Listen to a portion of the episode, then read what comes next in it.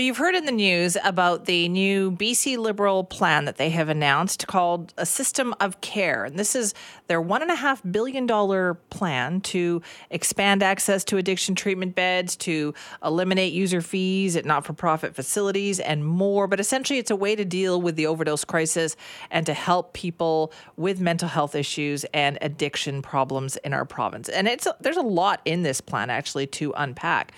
We're also wondering, like, where did they get all these ideas from? What kind of research went into it? So we thought, let's break that down this morning. So joining us now is Dr. Julian Somers, who's a distinguished professor of health sciences at Simon Fraser University and has done a lot of research in this area. Dr. Somers, thank you for being here. It's a pleasure. Great to be with you. Have you had a chance to kind of review what is in this plan? I know a lot of it kind of coincides with some of your work, doesn't it? It coincides with, with work that I've been a part of with colleagues and, and with bigger picture plans that have proven to be the most successful in other jurisdictions as well. What do you think is most significant in here? What will make the difference? I think two things. One is begin with the end in sight. And the end that we all need to be aiming for, for everyone that we're concerned about, is the opportunity for uh, experiencing stable life in a community setting and the prospect for uh, wellness, uh, long-term wellness.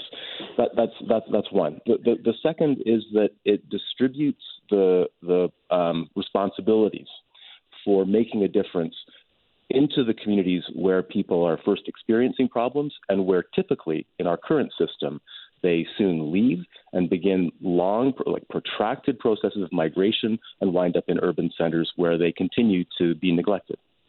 The heavy focus on this plan is on treatment, would you say? No, I'd say actually the, the, the probably the biggest focus is prevention. But um, treatment is necessarily there because we have such a, a backlog such an accumulated burden of responsibilities to citizens who have uh, been uh, badly treated by our by our existing systems. So we absolutely need a focus on treatment so that we can essentially address the uh, those accumulated harms in people's lives. But but the the, the, the vision that's described is one that would um, then produce the best way of preventing problems from arising because the resources are so bro- broadly distributed in communities. As people are first experiencing um, evidence of risk, evidence of harms, they will have the opportunity to be supported before things get worse. So, how do we identify those people who are first showing evidence of risk or harm? Well, I, you know, if if we were to look out our windows today, we'd say, okay, is, is someone is someone uh, apparently struggling with an addiction? With untreated mental illness sleeping rough on any one of our sidewalks um, and, and for, for an extended period of time. So we would start there. Um, and we can, and of course, if we started there, we would have our work cut out for us for months, possibly even a, a, a year, if we implemented what it's uh, services that have been shown to have an impact. So that would be that would be an immediate focus. But subsequent to that, as uh, we would we would identify problems the way that we are currently, um, but at a lesser level of risk. Anything from school officials, family members, individuals themselves, often presenting for, for help when there is a, a caring and credible looking place to present to. We don't have that. So it's uh, it's a matter of um, um, providing services that uh, have been shown to be effective elsewhere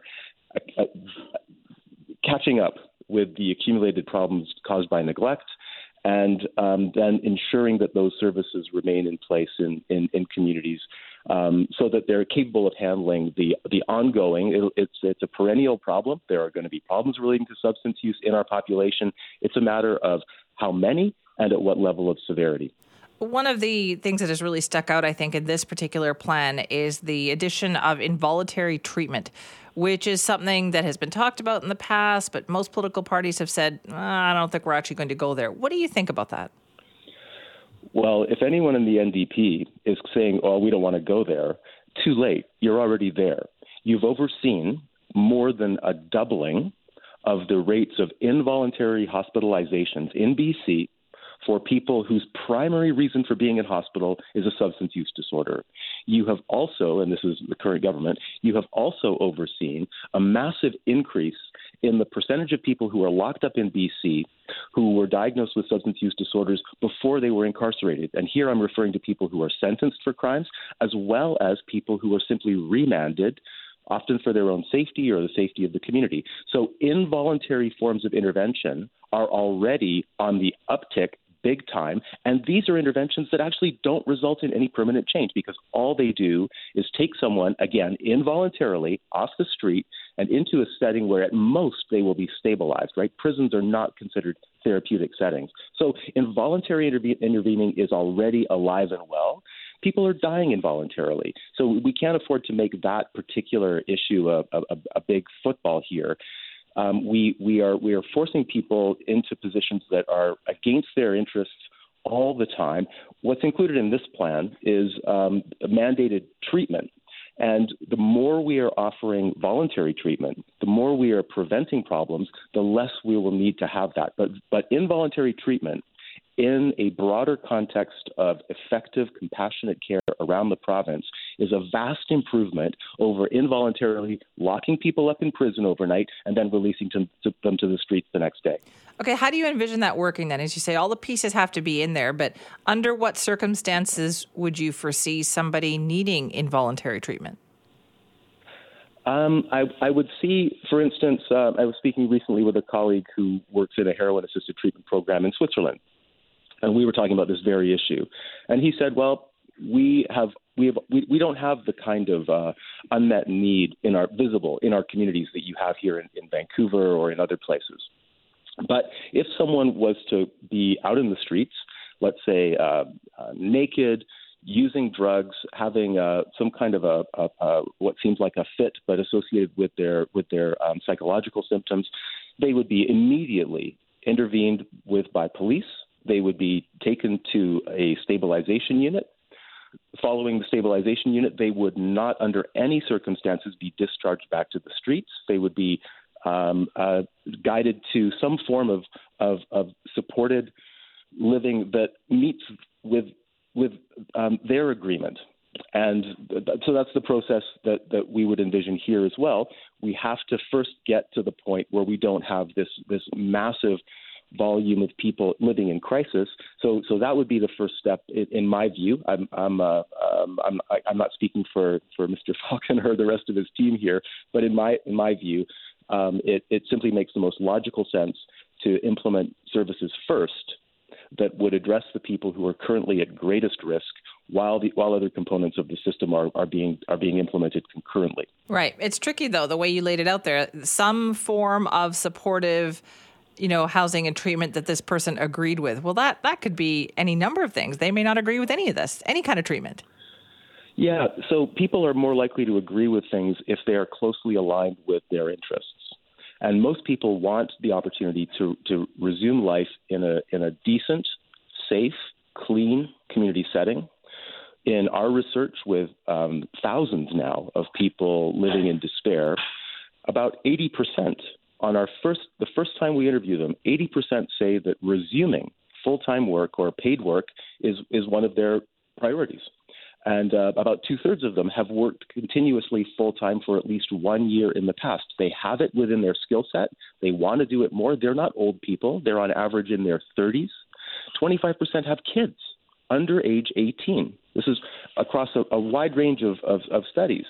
And those are powerful, that's a powerful source of motivation for people to move forward. So as we get to know people in the context of stabilization, start to talk to them about, well, here's where you have been living, but where's the community where, where, you, where you grew up or where you may have roots and attachments? What are some of the other things in your life that, that, that, that would motivate you to move forward and to, to, to, to further cultivate your own well-being? We, we, it, we, when we approach people with this kind of a frame, um, they, they, they respond positively. And, and the likelihood of people, you know, saying, oh, no, I don't want anything from you is actually about zero. When we've had the opportunity experimentally to provide people with options from the street, mm-hmm. no one says get lost, not one person. So as long as we're responding to what people want, and everyone wants those things that I'd mentioned, or, or you know, at least decent housing, stability, respect, to be treated with dignity, not only by care providers, but, but by one's neighbors and in one's settings. So that's the vision. Uh, that's what I meant by begin with the end in sight. Yes, Right. of course, we have to save people. We have to rescue them. But but once we've rescued them, we need to immediately be able to assure them that we know they deserve better. We can't fill in all the blanks. We can't tell them what better is for them, but we can make that possible and give them choices. It's been shown to work. Mm-hmm. It's been shown also to cost the same as leaving them where they are. Well, So there's really no reason to wait. well, Dr. Somers, thank you so much for your time on that this morning. Fantastic. Thanks, Annie.